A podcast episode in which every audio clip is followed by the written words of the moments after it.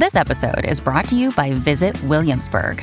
In Williamsburg, Virginia, there's never too much of a good thing. Whether you're a foodie, a golfer, a history buff, a shopaholic, an outdoor enthusiast, or a thrill seeker, you'll find what you came for here and more.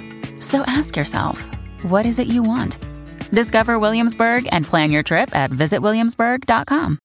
Mom deserves the best, and there's no better place to shop for Mother's Day than Whole Foods Market. They're your destination for unbeatable savings, from premium gifts to show-stopping flowers and irresistible desserts. Start by saving 33% with Prime on all body care and candles. Then get a 15-stem bunch of tulips for just $9.99 each with Prime. Round out Mom's menu with festive rosé, irresistible berry chantilly cake, and more special treats. Come celebrate Mother's Day at Whole Foods Market. This episode is brought to you by FX's The Veil, starring Elisabeth Moss. FX's The Veil is an international spy thriller that follows two women as they play a deadly game of truth and lies on the road from Istanbul to Paris and London. One woman has a secret, and the other has a mission to reveal it before thousands of lives are lost. FX's The Veil, now streaming, only on Hulu. Hello, lovely listeners, and welcome to this week's episode of the Olive Magazine podcast. My name is Laura, I'm the editor of Olive Magazine and your host. Coming up today, our web editor Alex found herself at Soho's pop up sparkling wine bar, Fizz, to chat about lesser known sparkling wines and what to drink if we have another Prosecco shortage. Brazilian bubbles, anyone? Olive's food director Janine has been speaking to Bristol food writer Genevieve Taylor about the recent street food explosion. She's been digging deeper into the recipes we featured from her new book in the latest issue. And cookery writer Adam ventured to London's Borough Market, something we all should be doing, with Bread Ahead founder Matt Jones talking about how important good bread is and how achievable it is at home. First up, here's Alex. Okay, hi guys. I'm here with Barney Lewis, who's just set up sparkling wine bar Fizz with friends Jordan and Max at Lights of Soho Gallery on Brewer Street. So the trio has sourced the world's best sparkling wines to serve in a relaxed setting, and they're also putting on a bottomless sparkling brunch at the weekend, which I'm looking forward to trying. Uh, so hi, Barney. Hi there. How you doing? Nice to see you. Um, so can you tell us a bit about how you came up with the idea behind Fizz? Absolutely. So we uh, initially spent a lot of time out in Barcelona. Right. And you Nice. may well, yeah, very nice. It's a really lovely place, as I'm sure you probably know. Yes. Um, so we spent a lot of time out there, mainly because we had friends who were living out there over the last maybe five to ten years, and um, fell in love with the Champagneria, which is a cava bar out there. Right. And Is that the name of a specific place? That is the okay. name of the specific place. It's just down, if you're ever in Barcelona, it's just down off La Ramblas. Okay. At Las Ramblas. I've probably pronounced that terribly. Yes, no. I don't profess to be a linguist. um, but it is a fantastic place, and there are a couple of other ones similar to it, like Xampanyet. Okay. So just a couple of recommendations if anyone's Yeah, ever in uh. Barcelona. Cheers, we're always up for yeah, those. for some fantastic cava bars. Um, the reason I mention them is we were inspired by them for a number of reasons. Um, most importantly, for their focus on things being fun, social, and completely the opposite to a champagne bar. Okay. You know, champagne bar. So taking out the snobbery and Yeah, taking away all that sort of let's let's call it boring parts of what is Okay. you know what is like the uh, champagne bars are great as well. yeah, champagne Maybe bars are great as well, but just not, this. not for us. Yeah. We believe in making things super social, super accessible. So that Yep. comes through in pricing, that comes through in having lots of things by the glass, Yep. Not having to buy bottles the whole time, and taking all of the kind of, you know, maybe pretense out of anything like that. Okay. And so that's really our focus. And so that focus was born from the cava bars of Barcelona. Cool. Okay. And so that was really what inspired the idea. Um, it got us really looking into, initially, actually got us thinking about English sparkling. We thought, you know what, Yeah. can we do something that's a domestic, uh, UK domestic version of the, of the cava bar? Okay. And uh, we looked long and hard. We, you know, probably sampled in excess of, let's say, 80 vineyards in the UK. Just a Wow. quick fact.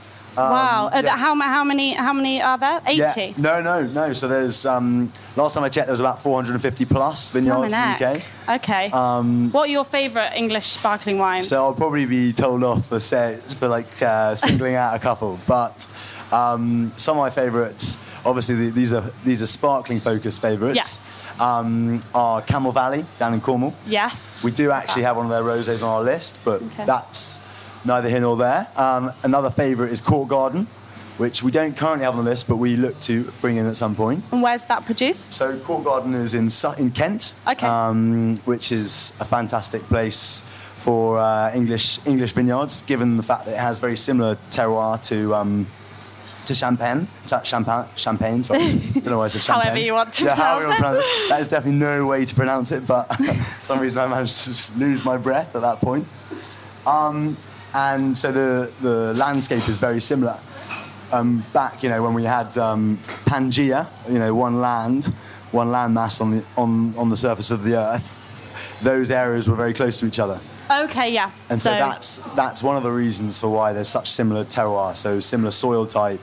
Um, you know, not climates now because we slightly moved, but they are very close in climate as well. So what's happened recently is um, I think a lot of people are becoming more aware of English sparklings because they used to just know about champagne and prosecco, um, but now I think English sparkling wines really like seeing a, a movement, which is great because it's all like homegrown and everything. But um, what we, I heard, and I don't know if it's a rumour, so we had a Prosecco shortage recently, which just sounds hilarious. So, um, was this an actual shortage or just a rumour of panic that spread amongst Prosecco lovers in Britain, do you think? So um, it's a bit of a mix of, of both. Okay. Um, the media got hold of it and ran ran with it like Gosh, they like to. media folk. Yeah, yeah, yeah. Which you know I completely understand why. Yeah. There was a shortage. Yeah. Um, this was last year. Um, Do you know why that was? It was just simply demand. There Okay, we're just demand. drinking too much of it. Yeah, the UK is drinking a lot of. Um, we are one of the largest drinkers of prosecco in the world, um, and um, you know that's a great thing for prosecco as a region, Mm-hmm. um, and obviously a, a potentially a little scary thing for them as well because there's a large dependence on the British population to carry on drinking. So is it mainly British they export to? Uh, well, they're actually increasing it, exports, exporting to places like the USA, which is now Okay. growing quite fast, Right. or very fast, I should say.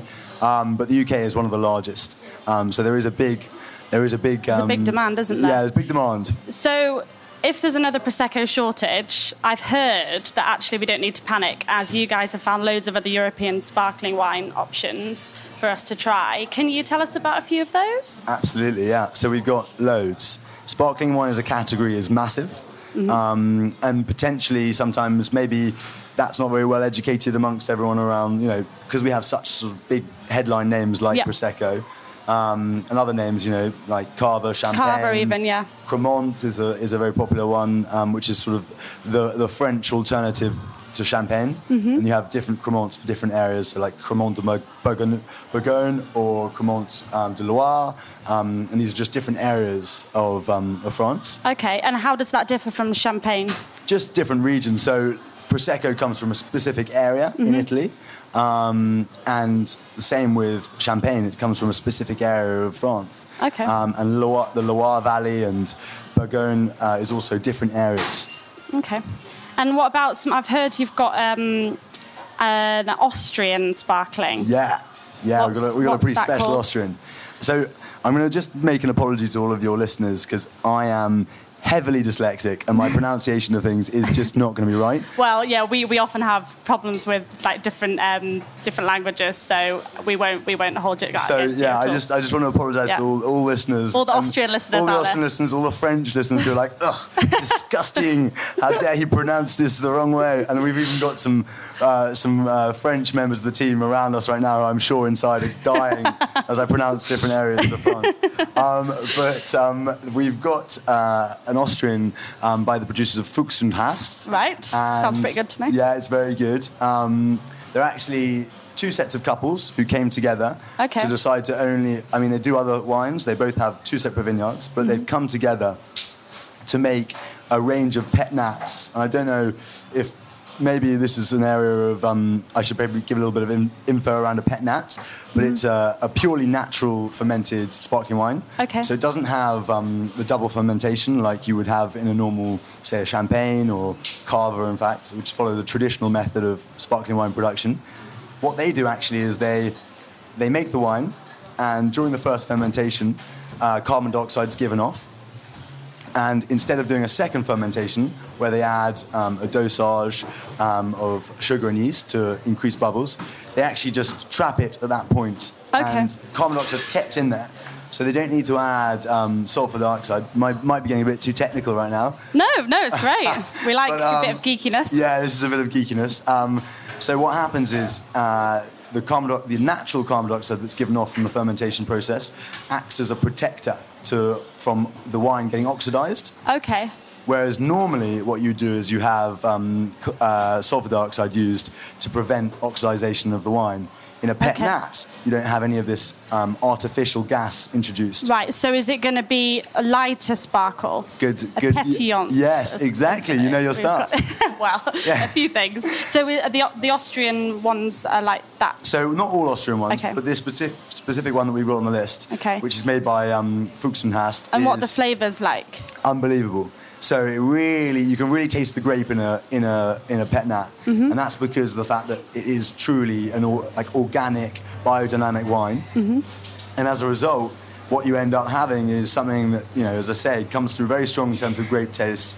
It's not super fi- fizzy as you mentioned, Mm-hmm. um, and it's a really, really like it's perfect for a summer's evening. So is it, is it a bit lighter? Bit lighter, Okay. more um, more grape in in the taste. Yeah, delicious. Great. Okay, so um, I've heard you've also gone as far as Brazil in your search for sparkling wines. Yeah. Can you tell us about your Brazilian sparkling wine? So based in Soho, we've obviously had a bit of fun with the Yeah, with the Brazilian like you options. um, we even debated maybe having sort of like an equivalent of sort of a maybe I don't know. Actually, I will stop where I'm going now, but you can guess where I was going to go yes, with that conversation. I can. So Miolo is um, is our Brazilian option. Okay.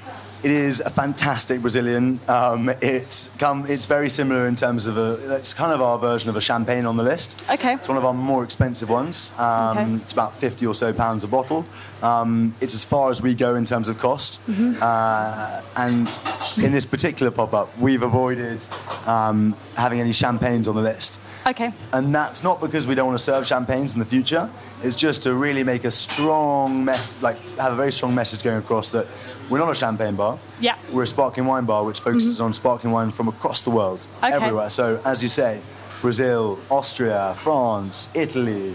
Um, where else have we got? Australia. We also have um, other places. I mean, ones that we will, will be bringing onto the list uh, as time goes on. We've got a, one from Israel as well. I mean, the list goes on. It's all over the world. Um, and sparkling wine is incredibly well paired to food.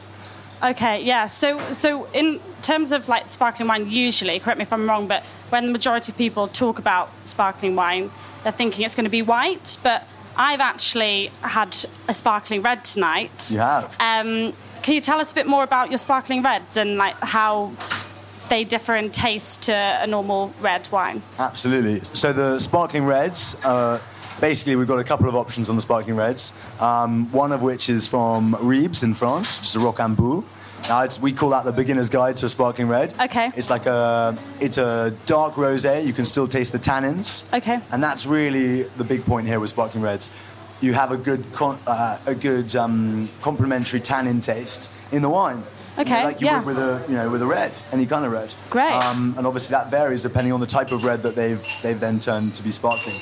So on the list we've got, um, as I mentioned, the Rocambole, which is from Ribes in France. But then we also have the one that you're just tasting now, which it's is very a, hefty. Yeah, it's a- very dark there's red. no messing around with this red. Yeah. Um, this red is uh, a Shiraz. Right. Um, from the Barossa Valley in Australia. Okay, Um, yep. Which uh, and this, you know, as like many Shirazes, it's it's got a good fruity taste to it, um, but it is very much a red. You know, this is um, this is a red sparkling, and the big difference, as I mentioned, is that tannin coming across. Yeah. And it's it's delicious. Yeah, it is. It's Um, great. Really well paired with Yeah. cheese. It works really well with our cheese boards. Fab. Um, and I can uh, you know, recommend it more to big red wine drinkers. Yeah, well, I'm going to go and finish the rest of this now. But um, so the next time you fancy some bubbles, um, come to Fizz. So it's um, open till late August, aren't, aren't you? We're open to the middle of August, exactly. Yeah. Um, at Lights of Soho, which is on Brewer Street in Soho. So um, if you look on olivemagazine.com as well, we'll be putting something about sparkling wines. So thank you very much for having us. No, thank you very much for letting us Thank be on, on board.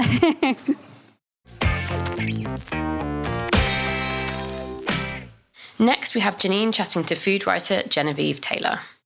Okay, so I'm here this week with Genevieve Taylor, and we're talking about street food. Hi, Hi. Jen. Genevieve has written a brilliant feature for us. Well, actually, we've taken a feature from her new street food book, um, and it's a collection of. I, I, I would probably think you've got most street food that anybody knows about in there. How many recipes is it? I hope so. There's there's something like 120 recipes, I think, from all over the globe. Yeah.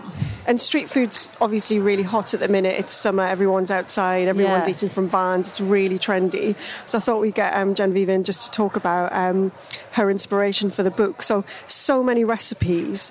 Um, how, how on earth did you gather it together? What was your process? I mean, I'm fascinated to know how you, and because we, I've, I've tried six of them and they're all absolutely cracking and perfect. So I just, I just need to know, like, how did you do it? How did I do it? Well, um, the book was commissioned by MasterChef, Oh, and yeah, the remit was um, global street food. Yeah. So they wanted recipes from all over the world. Um, luckily, I've done masses of travelling over the years. That helps. So I just sort of sat down, did a lot of brainstorming, and thought about all the amazing things I'd eaten in all the different places I'd been to in the world. So that was Yeah. my starting point, the things that I like to eat. Yeah. And then I kind of filled in the gaps of places I hadn't been, like Mexico and South America, with kind of just research, really. Yeah. Yeah.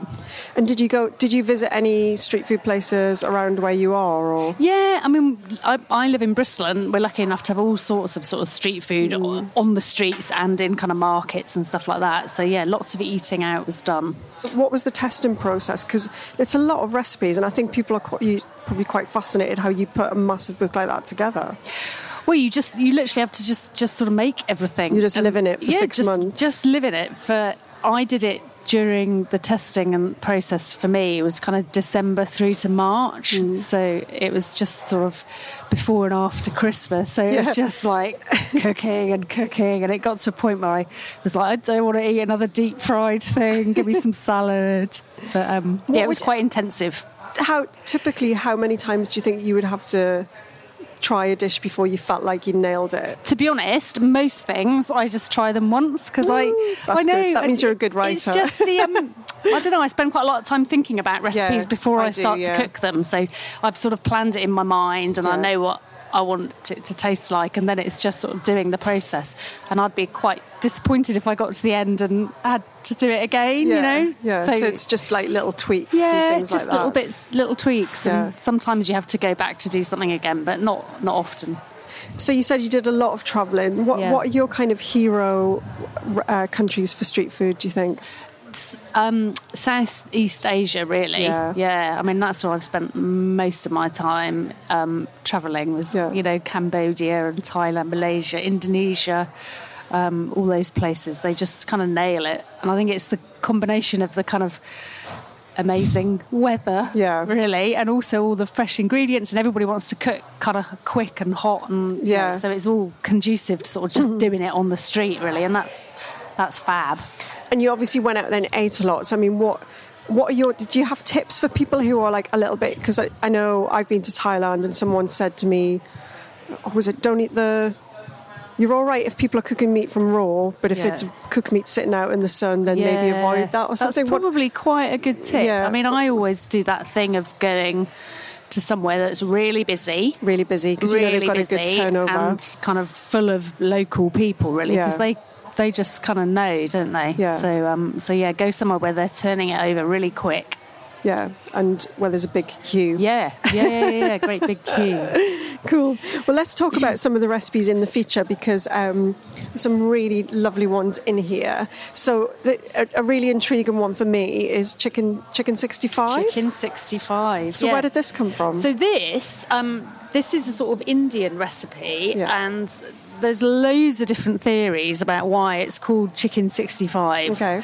Sort of masses. Basically, it's it's kind of marinated chicken. It's very fiery, lots of chili, lots Mm. of spices and stuff, and then it's um, almost stir fried really quickly. So it's the chicken is not much sauce. It's not Yeah. like a curry, so it's it's almost like a bar snack, Right. Um, sort of really spicy bits of chicken, and you know some people say it's because it was invented in 1965, or even there's 90 there's 65 types of chili in it, which I can't quite believe, but it's very it is very hot. It's very hot. I mean, we I think we've very put on hot, there. Yeah, but Um, and it's fantastic with like a sort of super cold beer. You know, it's the sort of thing. so you, you literally you're literally eating it with um, you're, it, it's it's a snack. It's not It's- actually to be eaten with rice. It's just no, to be eaten I mean with you could eat it with rice, but it's it's designed as a sort of snack, like a bar snack, really. Mm. Yeah. It looks so gorgeous. And then um, we've got a couple of egg, eggy ones. And we've Yeah, got the brick à l'oeuf. brick which is, um, which is it's such a gorgeous idea. Tell us about that. Well, this um, I ate my first l'oeuf in Tunisia when I was about 16, and it's one of those things that's always stuck in my mind. Yeah. You know, and, and out there it's often just the egg and the brick pastry, which is kind of like phyllo, but Right, more yeah. thinner and more Thinner, stretchy. yeah. Um, so I've always thought about that, and in this one I made it a teeny bit more elaborate, and I more of a kind of meal really. So it's got some chickpeas and some spices and some harissa. Mm. So describe how you in put it together, because this is the bit that's quite fascinating for me. Well, you lay out your pastry. I've used phyllo because Mm. genuine brick pastry is very difficult to make and also very difficult to buy in this country. I, mean, think it's one of those things that you know we c- you you don't, it's not worth making it. It's not. you can make it, but it's making not worth it because other people make much- it so much better. Yeah, exactly. And actually, phyllo is a pretty good substitute. Yeah, Once it's it's, good, filled with it's lovely good. stuff and deep Yeah, fried, it exactly. tastes pretty good.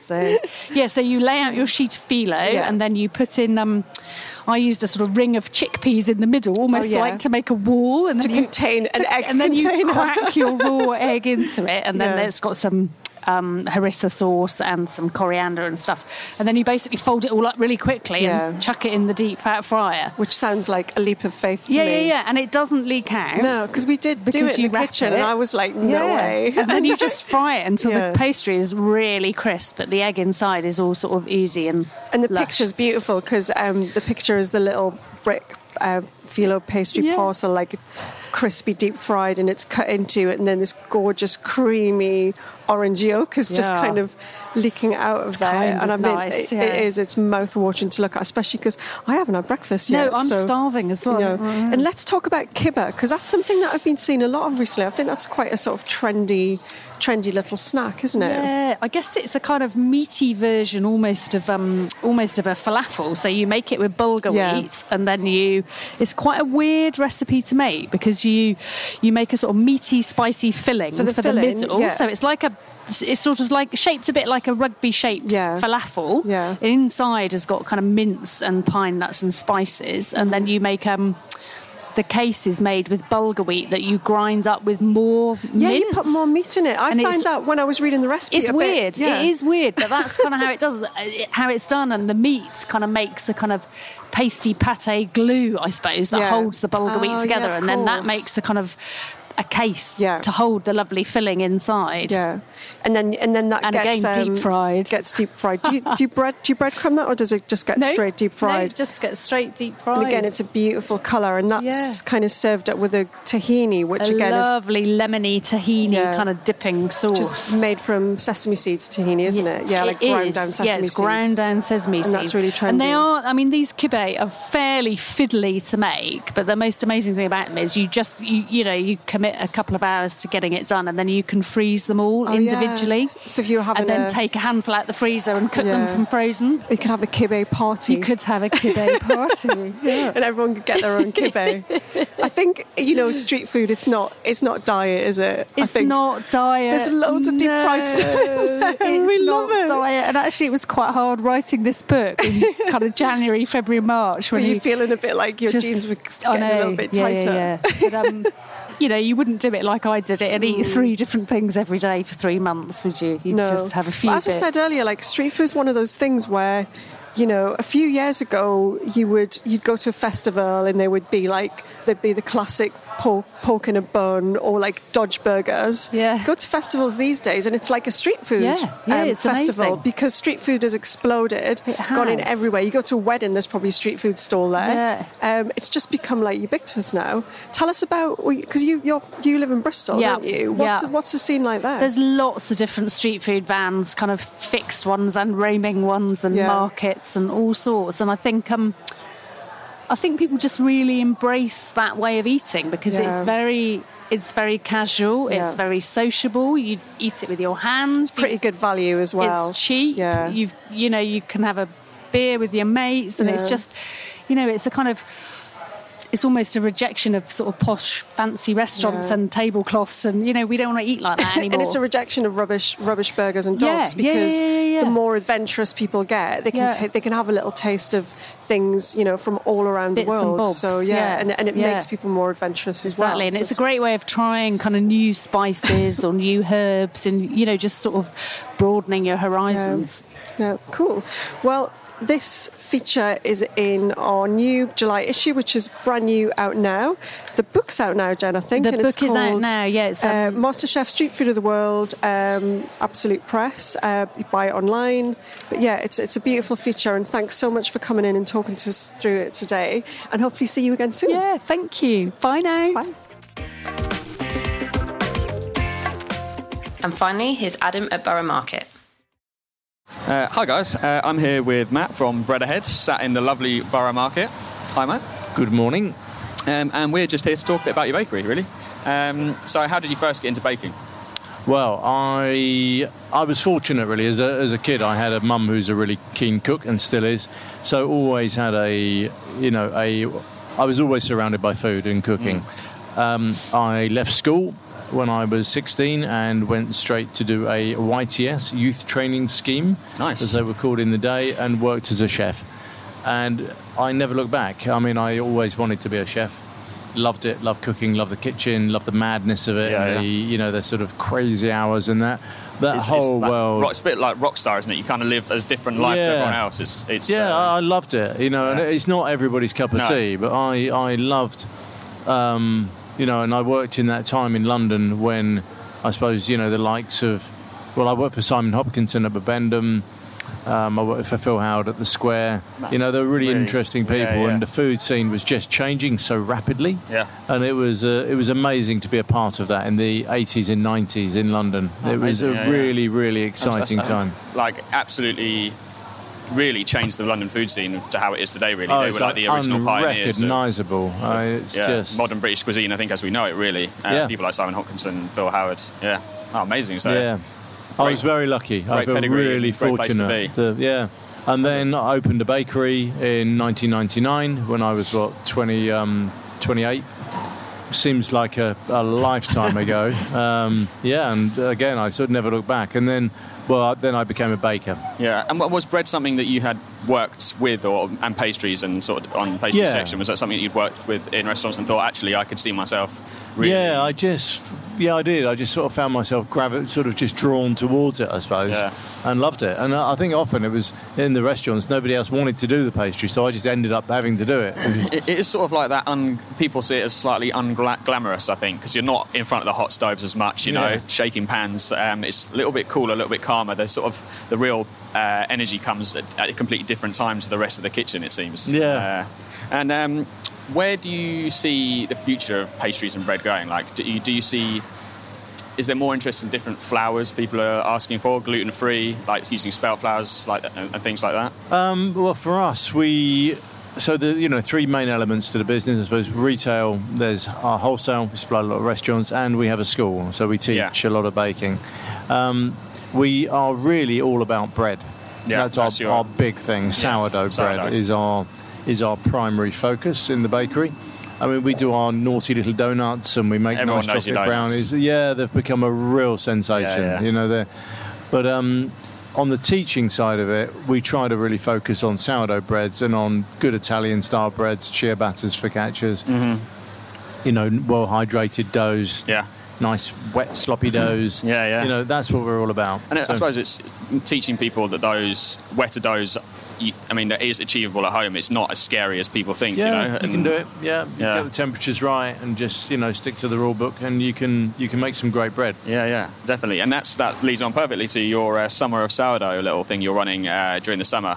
Uh, so it's teaching people how to make starters in their lunch break, little 20 minute courses. Yeah, right? and it, it's sort of it's sort of demystifying this whole thing of making a starter because it is it's a it's a terribly simple thing to do. Yeah. yeah. Um, you really you know you need some some coarse, unrefined flour.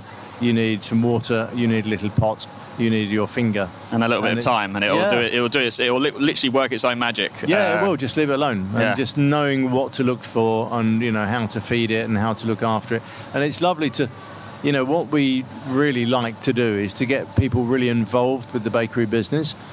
We, have, we do a lot of work with school children, local schools, and, you know, general public. So we really have created an environment in Borough, basically in Borough Market, where people can come in and really experience what we do. Yeah. And so more than you know, books are great and TV is great, but it, there's nothing like actually being right in the middle of it. Well, I think that I think that's uh, for anyone who makes bread at home. The more you do it, and the more you feel the dough, it's Yeah. it, the better. You know, you know, you learn that okay, that that feels quite tight. That needs a bit longer. It needs to ferment. Yeah. It's not as light as I'd like it, or needs a little bit more water. Or the only way to practice is just to get your yeah, hands you've got to you've got to be doing it. Yeah. yeah.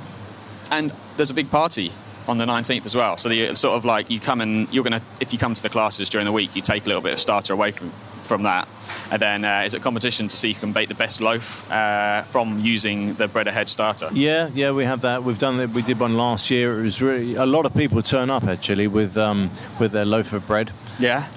Is it, few, it's- is it some nice loaves and a few shockers yeah, as there- well? I mean, yeah, there, there was a bit of a mixed bag. Um, there was there was some really good stuff, yeah, and there was some um, yeah some quite um, creative, interesting things as well. Let's say. So, if you were going to give a few tips to someone who wanted to bake some sourdough at home, what would you suggest that? Not like the secrets, but the insights. Or, Uh, well, I suppose you've got to see it as a journey. So you know, you're not going to probably. Well, the chances are you won't make the most amazing loaf of bread on day one, but it's all about you know following a path towards something. So.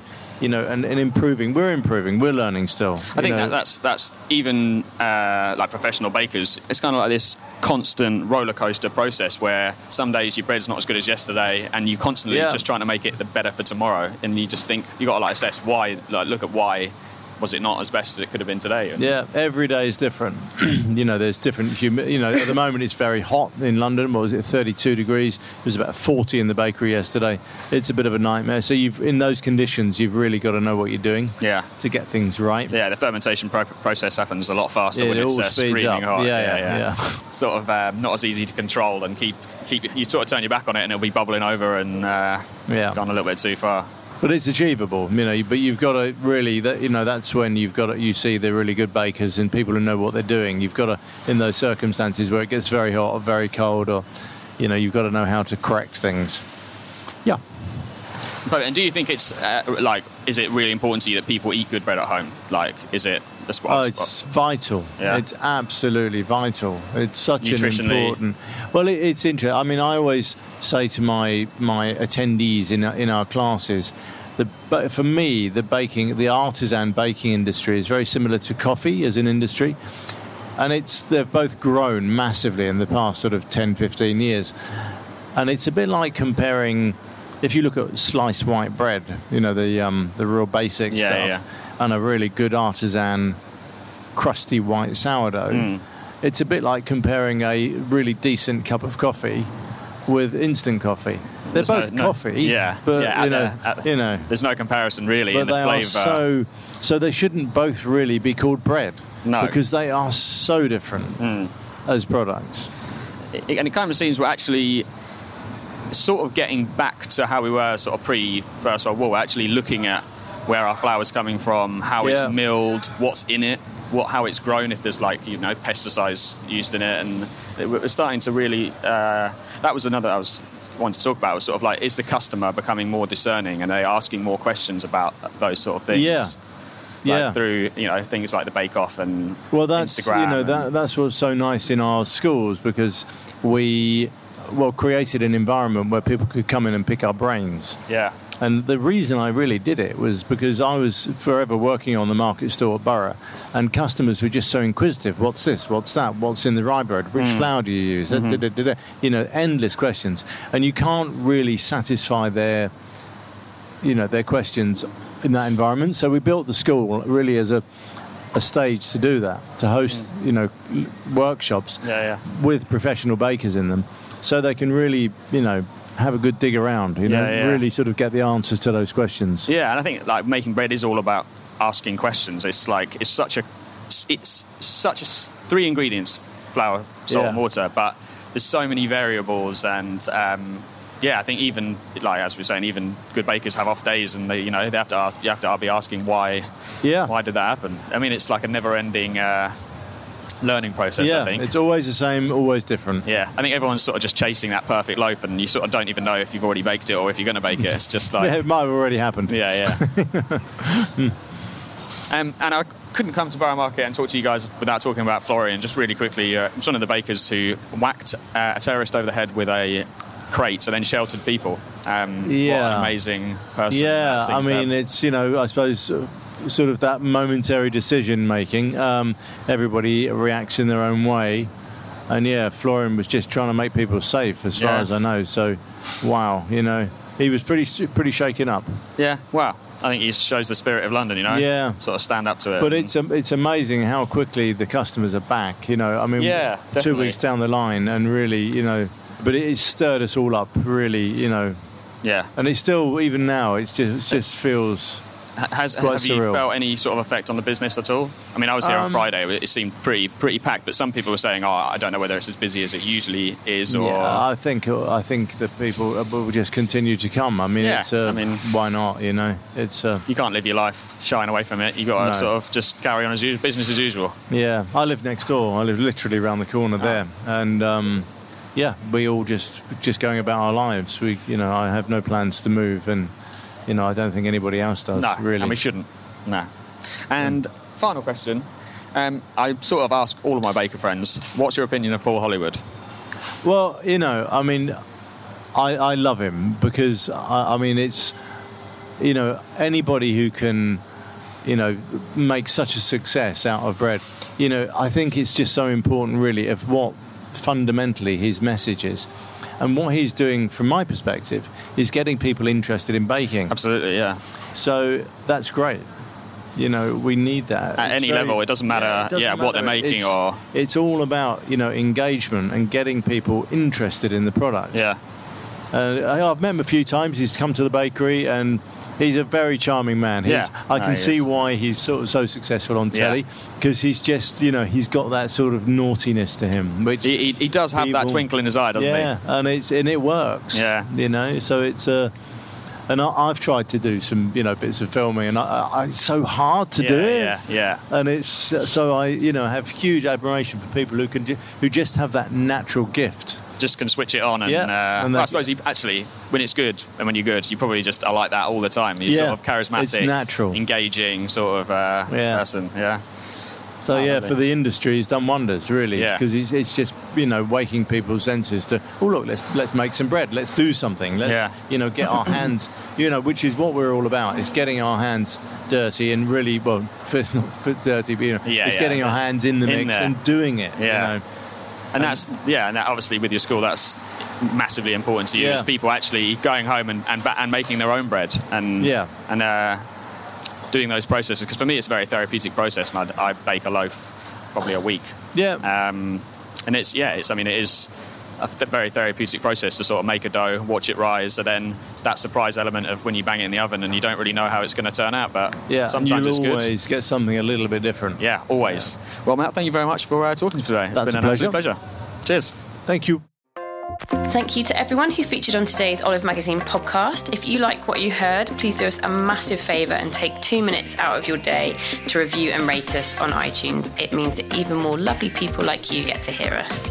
Remember, the new issue of Olive Magazine is out right now in all good supermarkets and newsagents. Plus, you can also download it and any back issues you might want straight to your iPad via the Olive Magazine app. Plus, we've plenty more to inspire your foodie adventures at olivemagazine.com, which we update every day with new content. So, happy eating, happy drinking, and we'll see you next week.